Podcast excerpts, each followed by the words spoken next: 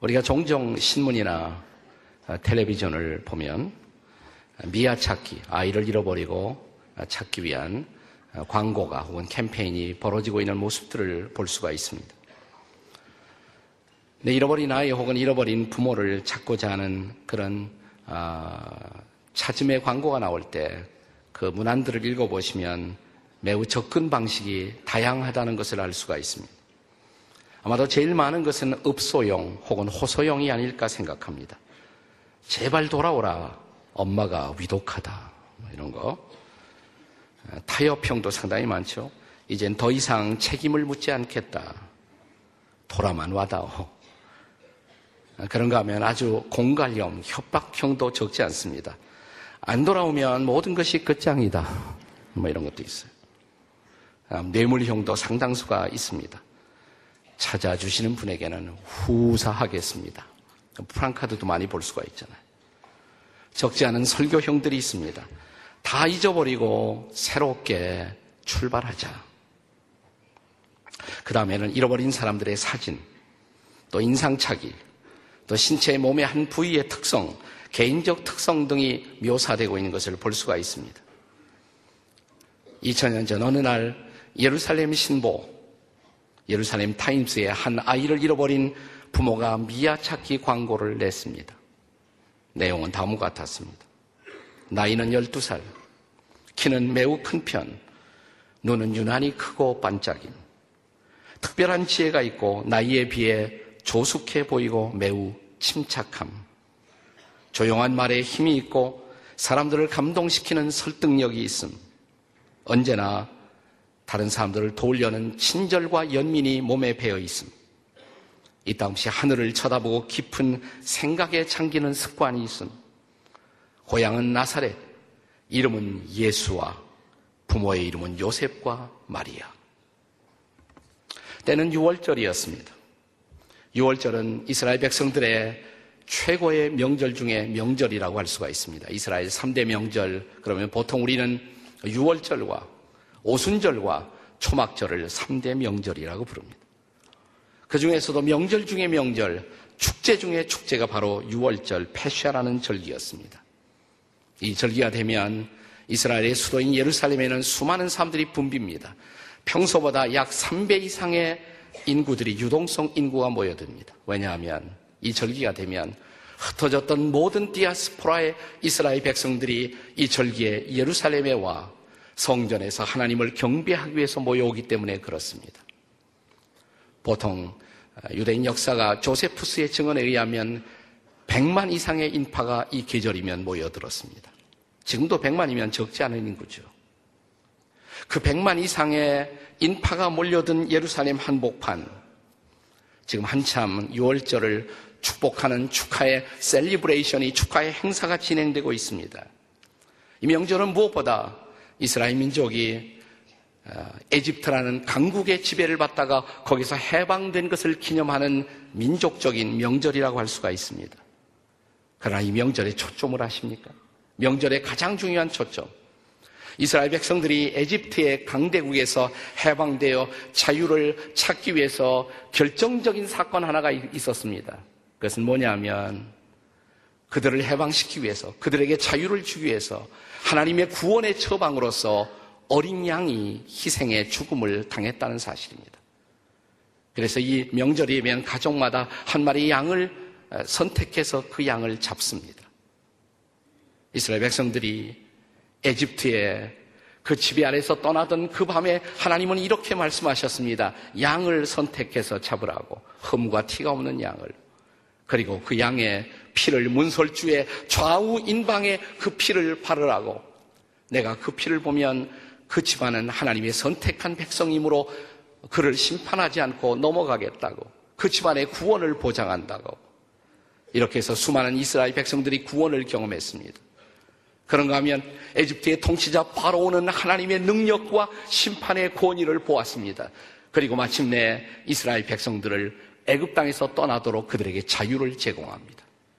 그래서 이스라엘 백성들은 구원을 얻고 자유를 얻고 새로운 삶의 출발을 시작합니다. 약속의 땅을 향한 거룩한 행진이 시작되었습니다. 그것이 바로 6월절이에요. 6월절의 초점은 어린 양입니다. 나를 구원하기 위해서, 나에게 자유를 주기 위해서 희생당한 어린 양. 그런데 그 사건이 일어나고 나서 훨씬 더 많은 세월이 지나가는 후, 이제 BC와 AD의 역사의 연대를 가늠하는 어느 한 시간, 이스라엘 땅에 요단강, 이스라엘과 요르단의 국경을 이루고 있는 요단강가에 한 선지자가 나타나서 그는 이렇게 외치기 시작했습니다. 보라, 세상 죄를 지고 가는 하나님의 어린 양을. 저 앞에 한 젊은이가 나타나고 있었습니다. 요한은 그를 가르쳐 말씀하신 것입니다. 보라, 세상 죄를 지고 가는 하나님의 어린 양을. 그는 한 가정 한 개인의 죄뿐만 아니라 인류의 죄를 짊어지고 그를 대신해서 죽으심으로 말미암아 인류 전체에게 구원을 주시기 위해서 오신 하나님의 어린 양 예수 그리스도를 향한 선언이었습니다. 그 예수님의 어뜸가는 수제자였던 사도 베드로는 어느 날 이런 고백을 합니다. 우리를 향해서 편지를 쓰면서 이렇게 말합니다. 너희가 구속된 것은 너희가 구원을 받은 것은 은이나 금같이 없어질 것으로 한 것이 아니요 오직 흠없고 점 없는 어린 양 같은 그리스도의 보배로운 피로 한 것이니라. 예수님이 바로 흠없고 점이 없는 하나님이 선택한 구원의 어린 양이었다고. 그의 흘린 피로 우리는 죄사함을 받았고 새로운 출발을 시작할 수 있었다고. 그가 바로 우리 인생의 구원이고 소망이라고. 유월절은 바로 그 예수 그리스도, 하나님의 어린 양으로 오실 예수 그리스도를 가리키고 있는 절기였어요. 자, 유월절 celebration 축하의 한복판에 그런데 예수님이 유월절의 핵심인 초점인 예수 그리스도가 실종된 것입니다. 얼마나 아이러니한 사실이에요. 유월절의 모든 절기는 유월절의 모든 행사는 이 하나님의 어린 양 예수 그리스도를 가리키고 있었음에도 불구하고 그 6월절의 인파 속에서 예수님은 실종되신 것입니다. 잃어버려진 것입니다. 네. 그래서 예수님의 부모는 예수님을 찾아 나섭니다. 사랑하는 여러분, 그런데 그때 있었던 6월절의 비극 못지않게 동일한 유사한 비극이 오늘 이 순간 이 땅에서도 일어나고 있다는 것을 아십니까? 지금 우리는 성탄절이라는 절기를 축복하고 있습니다. 어제 밤새도록 크리스마스 이브를 즐기는 수많은 사람들의 행렬이 거리와 골목마다 있었을 것입니다. 오늘 아침 미처 깨어나지 못하고 아직도 주무시고 있는 분들이 계실 것입니다. 성탄절의 주인공은 도대체 누구이어야 할까요? 지난 주일 저녁에 여기서 부모와 자녀들이 함께하는 크리스마스 파티가 있었죠. 그때 제가 어린 시절의 한 이야기를 들려드렸습니다. 이 이야기는 제 어린 시절의 슬픈 제 생일 잔치의 추억으로 남겨져 있습니다. 물론 지금은 그렇게 슬프지는 않아요. 지금은 재미있는 기억이기도 합니다. 이런 기억입니다. 제 생일날이었어요. 그때 저희 집안은 아무도 예수를 믿지 않았습니다. 저희 아버님은 아주 술을 좋아하셨습니다. 제 생일날 저희 아버님이 수많은 자기 친구들을 초대하셨습니다. 여기저기서 흥겨운 술잔치가 벌어지고 있습니다. 소리가 높아지고 그리고 노래를 부르는 분들도 계셨고 한참 잔치가 벌어지는데 어린 저는 그때 저도 조숙해서 그런지 갑자기 외로움을 느꼈습니다. 그래서 뒤에 있는 방 혼자 쭈그리고 앉아서 제가 독백처럼 이런 말을 했던 기억이 지금도 새롭습니다. 오늘이 누구 생일인데, 오늘이 누구 생일인데, 오늘이 누구 생일인데. 사랑하는 여러분, 하나님 보좌 우편에 앉아 계신 하나님의 아들이신 예수 그리스도가 오늘 이 땅을 바라보신다면 그분은 어떤 말씀을 하실까요? 오늘의 성탄절의 풍경, 크리스마스의 celebration, 성탄절을 즐기는 인류의 모습들을 바라보시면서 예수님은 뭐라고 말씀하실까요? 오늘이 누구 생일인데, 오늘이 누구 생일인데. 우리가 성탄절을 표기하는 표현 가운데 크리스마스라는 표현을 씁니다. 크리스마스라고 그러죠. 크리스마스. 근데 크리스마스를 표기하는 표현 가운데 우리가 흔히 엑스마스라는 표현을 씁니다. 엑스마스. 근데 그 엑스마스라고 읽으시면 안 돼요, 사실은. 그 X는 영어의 알파벳의 X를 뜻하지 않습니다. 그 X라는 단어는 본래 헬라어 단어를 말하는 것이에요. 그리스어 단어입니다. 우리가 Χριστός, 예수님을 가리켜서 헬라 말로는 Χριστός라는데 그 첫 글자, 키, ch 영어로는 근데 그것을 표기할 때 x라고 표기하는 거예요. 크라는 키, Χριστός, Χριστός. 그래서 x라고 썼지만 그것이 영어 알파벳의 x를 뜻하지 않기 때문에 읽을 때 엑스마스라고 읽으시면 안 됩니다. 크리스마스 이렇게 읽으셔야 돼요. 크리스마스. 그 마스라는 것은 Mass. 캐토릭에서는 미사라고 그러죠. 우리 개신교 언어로 바꾼다면 그것은 예배입니다. 그러니까 그것은 크리스마스란 말은 그리스도를 예배하는 날, 우리 주님을 경배하는 날, 주님을 찬양하는 날, 주님을 높이는 날. 그런데 수많은 사람들에게 아직도 크리스마스는 엑스마스의 미지의 날로 그 의미를 잃어버린 날로 계셔서 오늘 우리는 이날 가장 외로운 분이 예수님이 아닌가를 생각해 봐야 하는 그런 날일 수가 있습니다.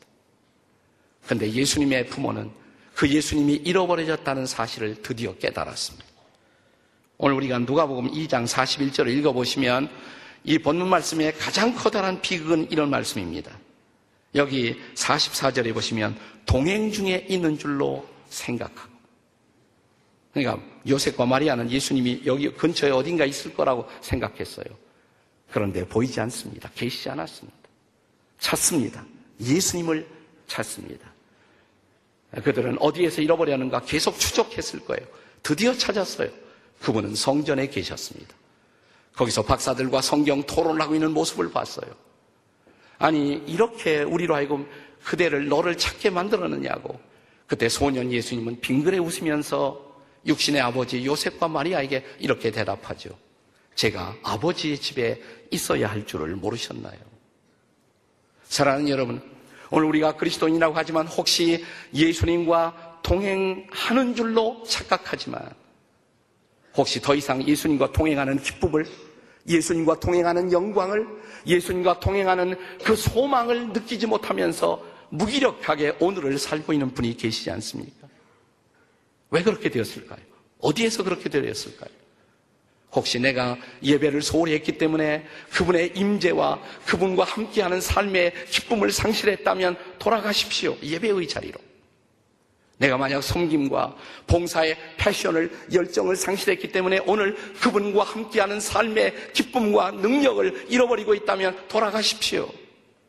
다시 섬김의 자리로, 봉사의 자리로. 그리고 그분과의 동행을 회복할 수 있다면 그때 비로소 이 크리스마스는 예수 그리스도를 주인으로 모시는 날. 그분이 나의 삶의 주인이 되고 우리의 삶의 주인이 되고 우리의 가정의 주인이 되고 우리의 역사의 주인이 되고 그때 비로소 그리스도는 우리 모두에게 진정한 기쁨, 진정한 평화, 세상에 빛이 되는 놀라운 분으로 찬양과 영광을 받으실 줄로 믿습니다. 이 성탄절이 저와 여러분에게 예수 그리스도와 동행하는 기쁨과 그 영광과 그 임재를 회복하는 날이 되시기를 주의 이름으로 축원합니다. 메리 크리스마스. 같이 기도하시겠습니다.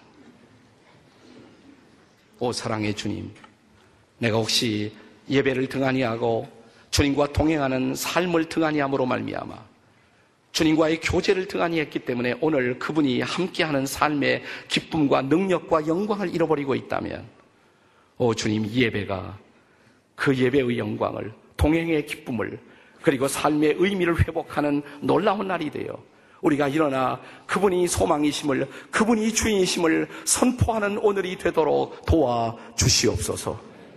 우리의 주인, 역사의 주인 되신 주 예수 그리스도의 이름으로 기도 드립니다. 아멘.